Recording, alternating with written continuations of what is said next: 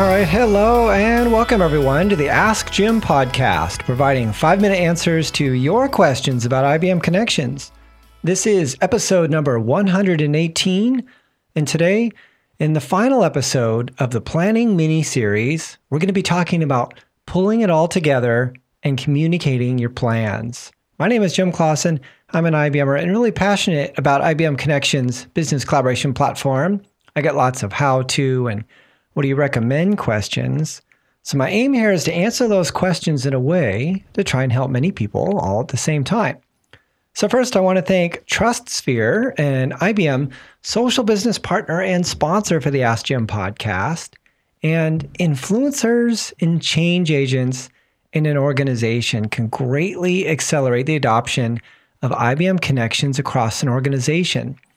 And one reason why I've partnered with TrustSphere is that they have a great connections add on, which provides analytics to identify those key influencers in your organization who can lead and accelerate adoption efforts. And this is so important to successful deployments and um, you know helping organizations really leverage IBM connections. And I want to encourage you to go, you know, find out more by heading on over to trustsphere.com. All right, so thanks for tuning in. And we're going to continue our series on planning how to leverage IBM connections to collaboratively plan for a successful year. And as we approach 2015, now is a great time to set your team up and your organization up for success. So, in this episode, we're going to focus on how to use connections to communicate your plans with your team, your organization, your stakeholders.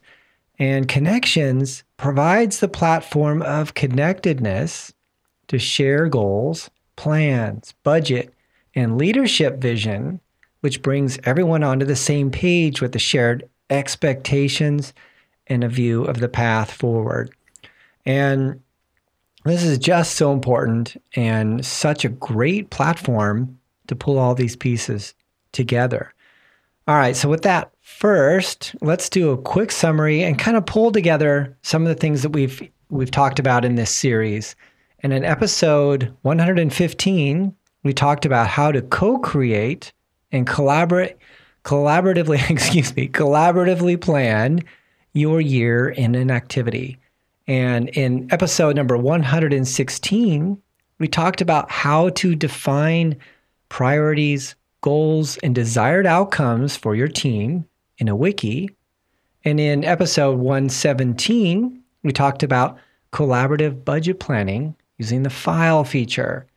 So, with your priorities and goals, your plan, and your budget allocated, it's time to start sharing your planning with your organization and your stakeholders as appropriate. So, the key part about this communication step is the importance of providing context, providing meaning and explanation so that all the impacted roles can better understand the why, the what, and the how.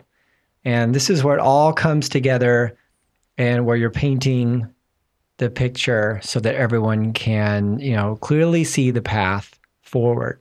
So what I recommend is centralizing communication using the blog feature in your community. And here's why. With a blog, it's easy to share with and alert people across your community and connections environment.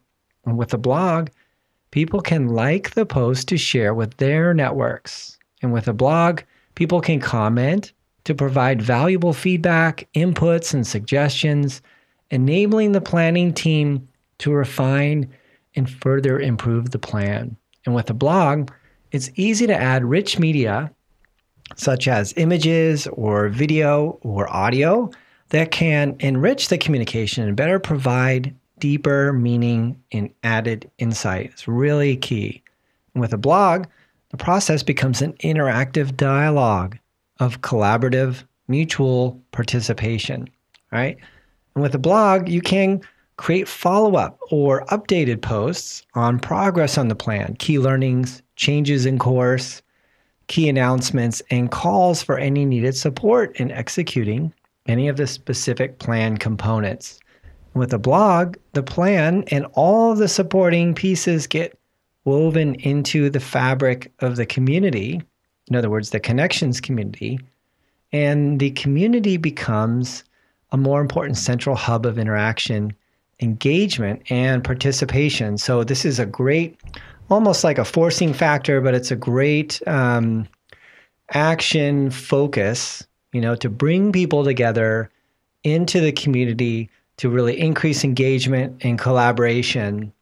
And I've seen that be really effective in um, some different teams. So that's one reason why I really want to stress this and share this here. You know, as a best practice that I've seen some other teams just get some tremendous success with.